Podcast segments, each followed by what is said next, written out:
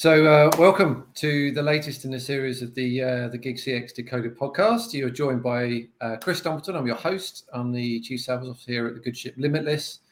Uh, Limitless is um, a Gig CX organization. So, we help businesses to use crowds of their customers to route digital inquiries to, and they help serve their other customers. It's a fantastic, fantastic proposition, even if I do say so myself. But part of our mission is to help educate those that want to know more about Gig CX, but more importantly, the gig economy and how it relates. So the way we do that is we bring on people that are far cleverer than myself to give their perspectives on the on the industry as a whole. And today is no exception. We are very excited today to be joined by none other than Kristin Sharp, who, uh, amongst many other things in your uh, you know your history and your career, is currently the CEO of the Flex Association um, which is the voice of the app economy, which is predominantly where most people would kind of say, well, what is what does gig mean? If we talk about rideshare or uh, food delivery and things like that, that's ultimately what people are using. So that's what we're here to talk about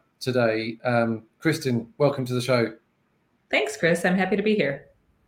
it's nice to have a very similar name. Let's hopefully we can get so uh, I always get I only get called Christopher if I've been naughty. But is there a, is there a longer name to Kristin, or is it just Kristin? Just just that's it. Nope, Kristin and I uh, sometimes get shortened to Chris, but generally it's just Kristin. so hopefully we won't confuse ourselves.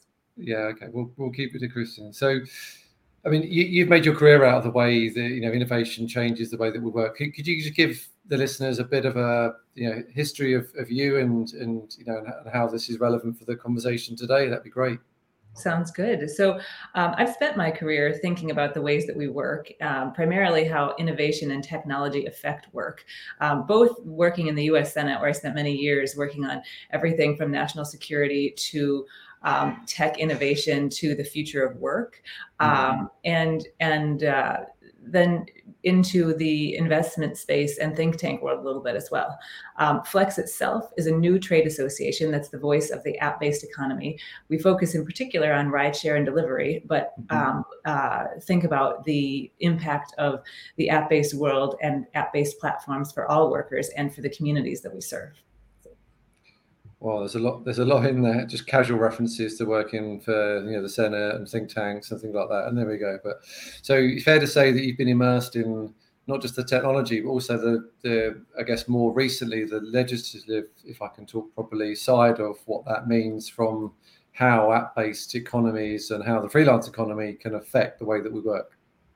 Yeah, so I, would say that's right. Um, right now, we um, are, at least in the United States, the workforce system is set up very specifically to support those who are W 2 employees, who are employees that work in the traditional way, um, where you have a nine to five job and you go to a particular place and your hours and structure of work are really set by somebody else, another organization or a boss. Yep. And what we see in the gig economy is that people, um, uh, workers, and entrepreneurs are are excited to have the flexibility and independence of making those decisions for themselves.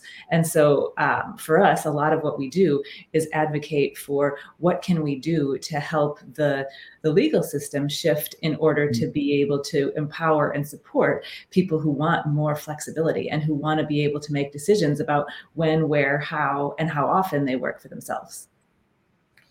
Well, what a great name to have in terms of Flex, being able to do that, because that's ultimately what. Of self-explanatory. yeah, yeah. We, we have to do a bit more explanation with Limitless because people think we're some affiliation to the movie, but when we talk about you know what we do, but anyway. So um, well, I thought the, the first thing I thought we talk about, Kristin, is the you know so W two in the US is equivalent to PAYE in the UK. That that's our you know the, the phraseology that we would use, and as you said, that's to do with people being actually employed and then paying their tax through that employment system and having their work. Uh, I wouldn't say dictated, but certainly controlled by their by the employer, right? That's the traditional relationship. And then, you know, the world's moved on significantly um, in the last 20 years, 15 years, and, and I, I, guess in the last five years, a massive insurgence of those working in what's then been called the freelance economy. It can also be called the independent contractors. It can also be called the gig economy, and the relationship that people have with them is uh, first and foremost often people are customers of, of them. So uh, I, I would doubt anybody listening to this podcast have not had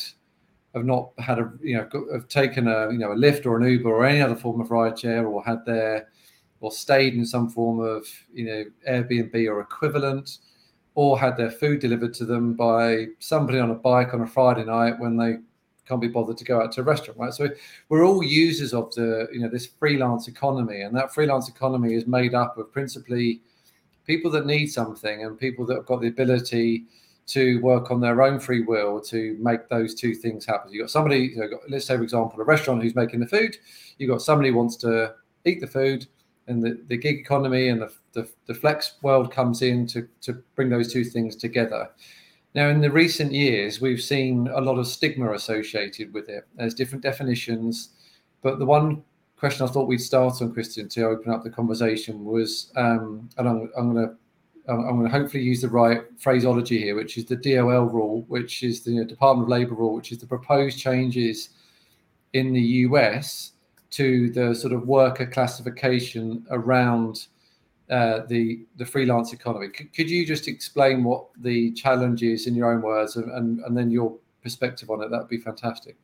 Yeah. So just um, in terms of the gig economy and the definition, it's a it's a tough thing because it's a rapidly evolving space mm. as the future as technology creates new opportunities for people to work differently and to have more opportunities to choose um, the kind of work that works for them um, we think of it as the flex economy uh, and and you know it's equivalent to the gig economy or the independent contracting economy in different ways but we think um, that that flexible work is is there's a larger economy of people who have who have opted to be non-traditional workers um, and that ranges from freelancers um, that are sort of in the traditional space of accountants or graphic designers or writers in some mm-hmm. way um, to to sole proprietors of um, of a business where they are they are connecting to clients and a client base through a platform um, and uh, and you know the, those things combined at least in the united states are about 36% of the total workforce now um, mm-hmm. and and worldwide i think it's i think there's a similar set of people that have that have explored working in a non-traditional way. Um, that that the fact that the sector is so rapidly growing presents new opportunities for for historically underrepresented populations, mm-hmm. um, for women, um, parents, for retirees, for for anybody who who mm needs to work in a way that isn't so structured, that really wants the flexibility to, to do the work on their own time, uh, to ramp up their income um, according to how much they need at a particular moment, and to supplement a, a more traditional job, which we see in the app based world happens a lot. Um, the Department of Labor proposed rule, um, the US agency rulemaking process goes through sort of a, an initial rule that is proposed, and then there is the opportunity for um, for anybody affected by that rule to comment and respond. And what where we are right now in the process is that we're in that period of of assessment and responding. So. Um, I will say that for for us at the Flex Association and and at Flex generally, um, we're focused on ensuring that the Department of Labor hears from workers um, and hears from workers themselves about why uh, platform uh, the the structure of platform work works for them. Because we we see in our own research and in surveys and in roundtable discussions and in um, questionnaires to the app-based workforce that you know 70 to 80 something percent of people are are not just satisfied with working in the non-traditional way, but are hugely enthusiastic about it. Yeah. Um, and they are hugely enthusiastic about it because of the flexibility and because of the ability to control their schedule and and not just figure out when they want to work or or have the ability to work in one city and then go visit another city and continue having access to to you know clients and income in in different ways but also the ability to look at how much money they want to make and then jump on at particular times mm. uh, jump on in a you know for particular segments that work around their schedule and and be able to sort of meet a particular financial goal mm. When and how they want to and and that that sense of control and agency is what I hear from workers over and over again. That is the thing that is has revolutionized how they work in their life. And I really want the Department of Labor to know and hear from those independent contractors that this is, you know, there's a there's a fundamental difference between juggling, you know, three a barista job and a and a retail job and a mm-hmm. restaurant job and and being able to um, have have the control of saying like you know i'd like to do it for 10 hours this week and i'd like to do it for 15 next week. And you know i'm a college student and i'm between exams so i'm going to do it for 20 hours next week. And mm. just that ability to scale is critical. And um, and we see that over and over from workers. Yeah you, there's there's so much good stuff in there. The, the um it reminded me of um, it was about three years ago there was a show on the in the UK called Panorama, and and I, am I've got a I've got a, quite a big question to ask you in a minute. I want to give it a bit of a build up, um, which is uh, on this show. So this is a um, a show you've got a live audience, uh, cross section of the you know community. You've got a panel of you know experts, people from the government, and people that might represent certain you know parts of industry or, or whatever the major topic is.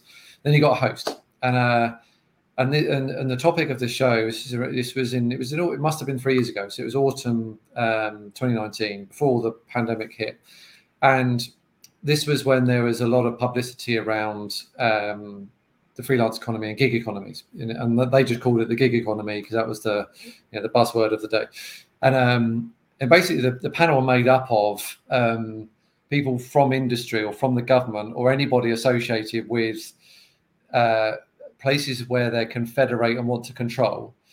And the everybody talked about the negative side of the flex economy, you know, the the abuse, the zero hour contracts, the race to the bottom, the lack of care over people, and all these sorts of things.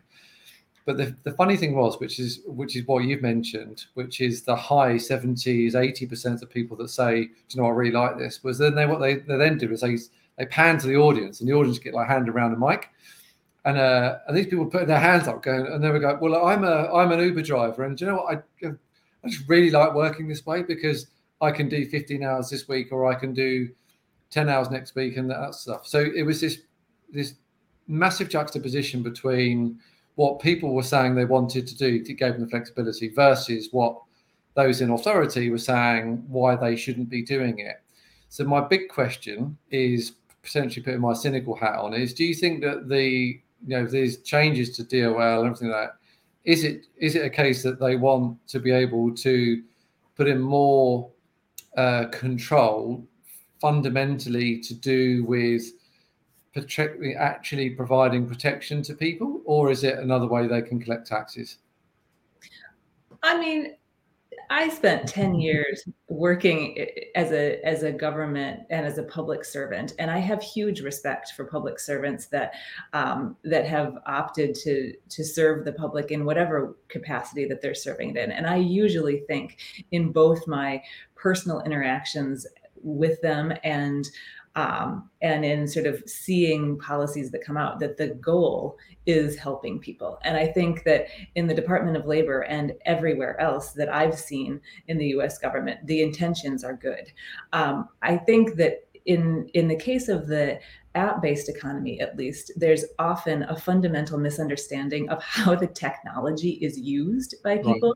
Right. um, we see for instance that that um, the not just the Department of Labor, but but U.S.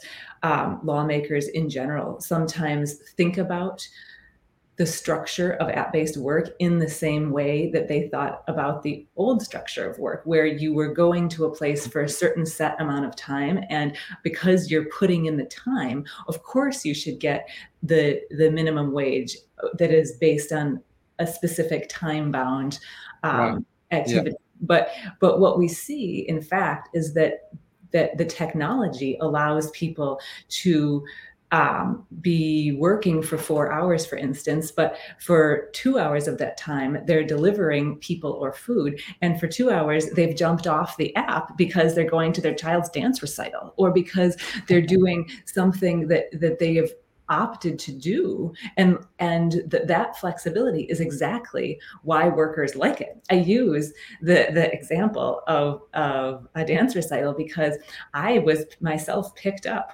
by a rideshare driver on my way to the airport a couple weeks ago and my nine year old ran out uh, you know ran out of the out of the door to wave to me as I was saying goodbye and sort of ran down the street. And the driver said, Oh, like I have a child that age too. Uh, you know, you know, what does he like to do? And, and I said, Oh, he, you know, he loves to play sports. And he said, Oh my gosh, like the reason that I drive is because my daughter, who's the same age, is a, is a dedicated dancer. And uh, she, she has lessons four times a week and she has recitals all the time. And she's very good. She's a very good ballerina. Right. Yeah. And so I don't want to miss her stuff. And so this allows me to be able to jump out for like two hours while I otherwise would be working in a way that a traditional job never would. And so mm. I see over and over again that technology has allowed people to to balance in a different way than traditional work would and that sometimes regulators don't don't understand the the the ways that the technology itself works and that that, that the the requirements that were put in place 100 years ago don't mm-hmm. work for mm-hmm. today's mm-hmm. technology and you know we see just statistically and and in our surveys of app-based workers that that um, 50% of them, uh, actually a little bit more than that, regularly have more than one app open at the same time. Right. So they're not working particularly for or with a particular platform. They're monitoring which platform is going to give them the best deal and then going with that thing mm. for the next 15 minutes, the next 20 minutes. But they're they're looking at the the the way the opportunity that the technology gives them to make choices about who they want to hire, who they want to partner with. Mm. So it isn't that people are working for a platform, it's that they're hiring a platform based on the cost benefit that they've done because mm. the technology allows them to do that. Right. And so they'll pick the the ride that is gonna that is gonna pay the most or be the shortest or whatever factor they're thinking about. And that's not the same structure as the structure that we put in place 100 years ago.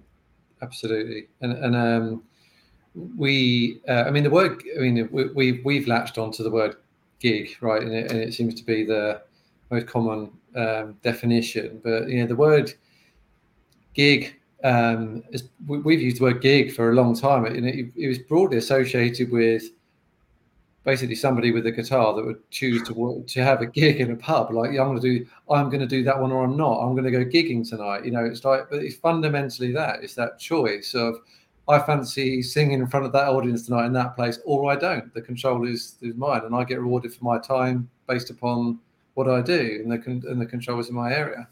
But we've seen a massive influx of um, you know the kind of that concept working its way across various different industries, and it being more prolific in some. But the technology that underpins all that and that that app economy and I completely agree. People, there's a, a, lack of understanding around what those platforms are able to do. Yeah. Could, could, you expand a bit more about what the proposed changes are to do with in in the, the DOL rule associated with you know where where where is it becoming of a concern and how do you relate that to the world of the apps? Because the apps because of technology means you can put control in them.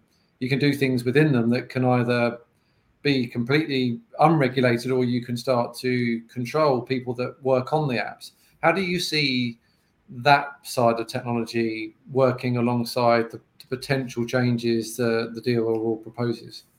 Yeah, I mean, I think again, some of that is still in flux as right. they're um, as they're um, considering new changes for the rule, but primarily it's the expansion of what constitutes what factors constitute um, something that would count towards employment. Yeah. And for us, the thing that we really focus on is that flexibility and control and decision making remains with the person who's doing the work.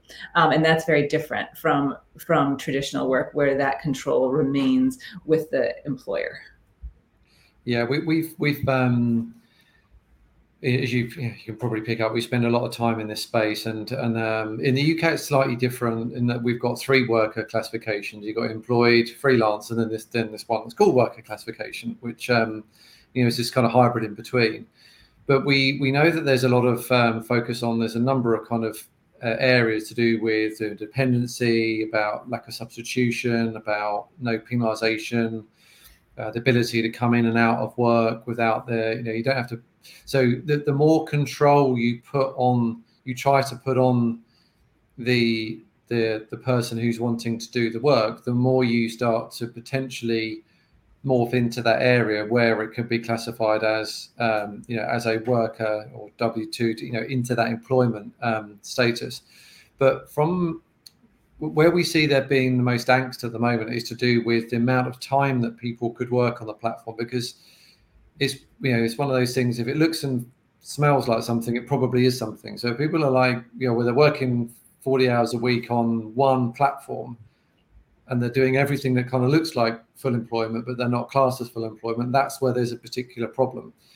But what the technology and the app industry is able to do is, of course, better control that. You, you know, the apps don't have to. The apps can you know limit or certainly restrict the hours that people work. Do do you see that as um in in the the you know the organisations you represent? Do you see them doing that as in trying to offer a level of restriction so that the people that work on the apps don't do full time work because there would it would just cause more issues down the line with worker classification?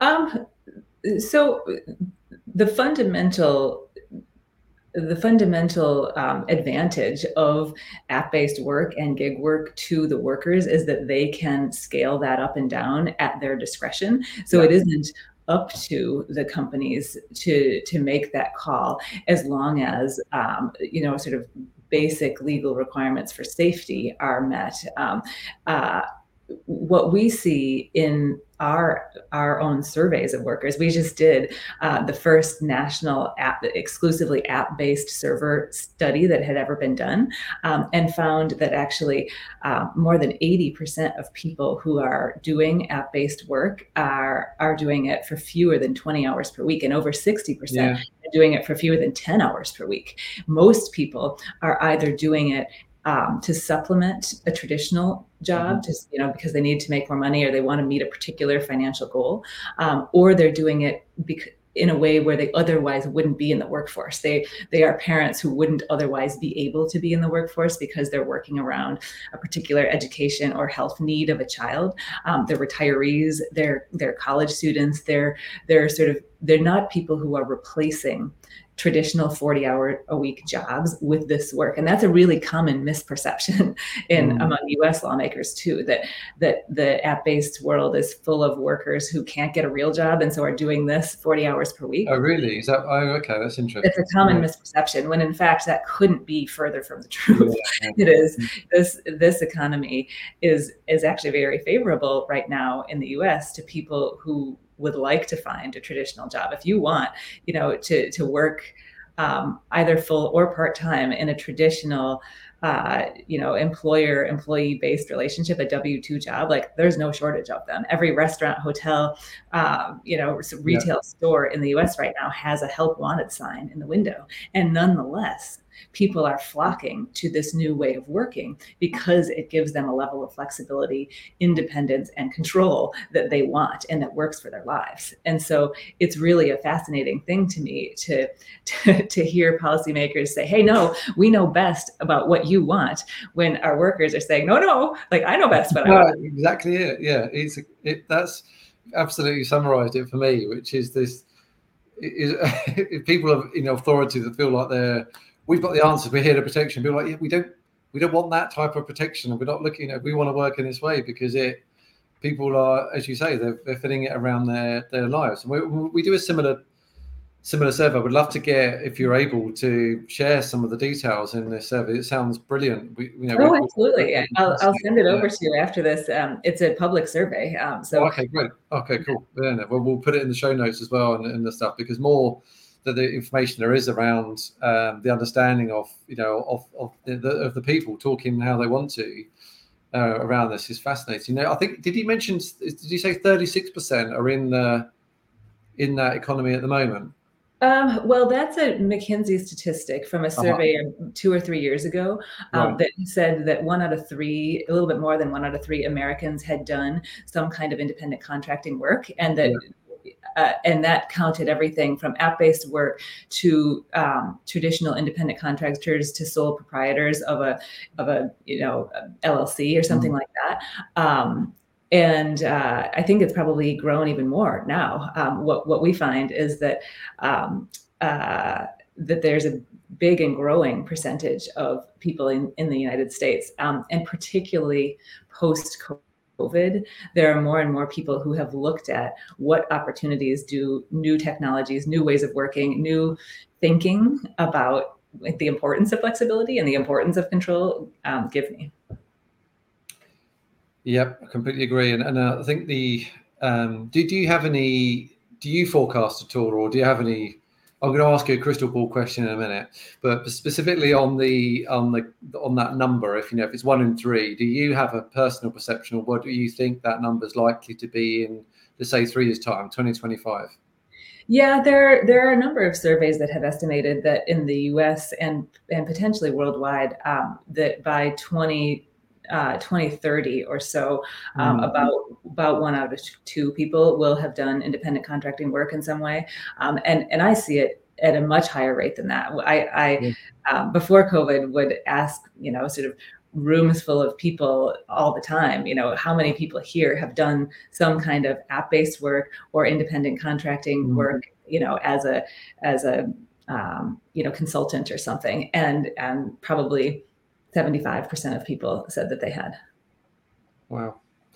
Yep, that's uh, seems to that's be just my own anecdotal experience, though. okay, so yeah, so somewhere between thirty-six percent and seventy-five percent, something like that. But you know, basically, you know, it, there's no shortage, and it's only ever going to increase. Is the you know is the takeaway. Um, so the, I mean, I, I, appreciate that was already a crystal ball question, but the other one, which is where, where do you think the where do you think this is going to go from a legislative i can't say that word. You know the word i'm trying to say. From from a legislative perspective in the next sort of two to three years how long do you think this consultation period will last? And what do you think the outcomes are likely to be you know the in for, you know in the flex economy? Well i hope where we get to is a recognition by lawmakers that um, that one people are enthusiastically embracing this way of working. That two th- there's a um, there's a real need for it in the economy and that it meets sort of a gap in both flexibility and in financial need. And yeah. thirdly, that we think about how to empower people to do that work um, with the same kinds of um, tax credits and uh, support and things that we that we offer to traditional W two employees. Um, mm-hmm. I, I, you know, if if it were my system to design, and I am trying to think about, you know, how how I would suggest designing mm-hmm. it, um, we'd have we'd have both systems. We'd we'd have a way for people um, who want W two work and who want to work in a traditional way as an employee um, an employee to do that kind of work easily and well. And we'd have people who want to work as independent contractors and yeah. app-based workers have a way to work easily and well. And that we would we would um, ensure that the financial opportunity and the sort of life control opportunity and flexibility is available to anybody who wants it. Well, it's, it's great that your, uh, organization is called Flex, right? it's, the only way to come back to all the time because that's what it is, is giving people flexibility and that's what they want. And hopefully things will catch up in a way that allows people to give that flexibility. Um, yeah, and, and uh, you know we're, we're obviously massive advocates of this as well, and, and it comes from a comes from all the right place, which is what this is what people are saying they want to do, and it's about enabling them to do it. And yeah, and uh, and let's hope it continues. But you know, it's been a it's been a fascinating conversation. We could probably go on for a long time, but we're, we're trying to make these you know kind of short and sweet, get in there. But you know, it's been it's been some amazing information there. Um, where, where do people go to find out more about Flex, and where can they can they get the report from your website, or what's the best way to get that? Yep, absolutely. Um, uh, our website is flexassociation.org. Mm-hmm. And um, you, I think, probably even just Googling app based economy survey um, would also pull it up. It's a survey that we did uh, with Morning Consult. Great. Well, we, we'll um, be looking into that as well and see if we can uh, we can pick some items out. And uh, hopefully next year when we do our um, our Gig CX report, when we do our annual uh, industry paper and all this, we can hopefully get your perspective in that. It'd be fascinating to have your have you involved. Sounds good. Thank you so much, Chris. I really appreciated the discussion and uh, and you know your advocacy around this work too. Brilliant. Well, likewise, I hope you have a wonderful rest of your day. I'm pretty much finished now on this rainy Friday afternoon in England, and I'll leave you to uh, Washington DC. Thank you, Kristin. Where it is sunny but cold. Thank you. Thank you. Bye.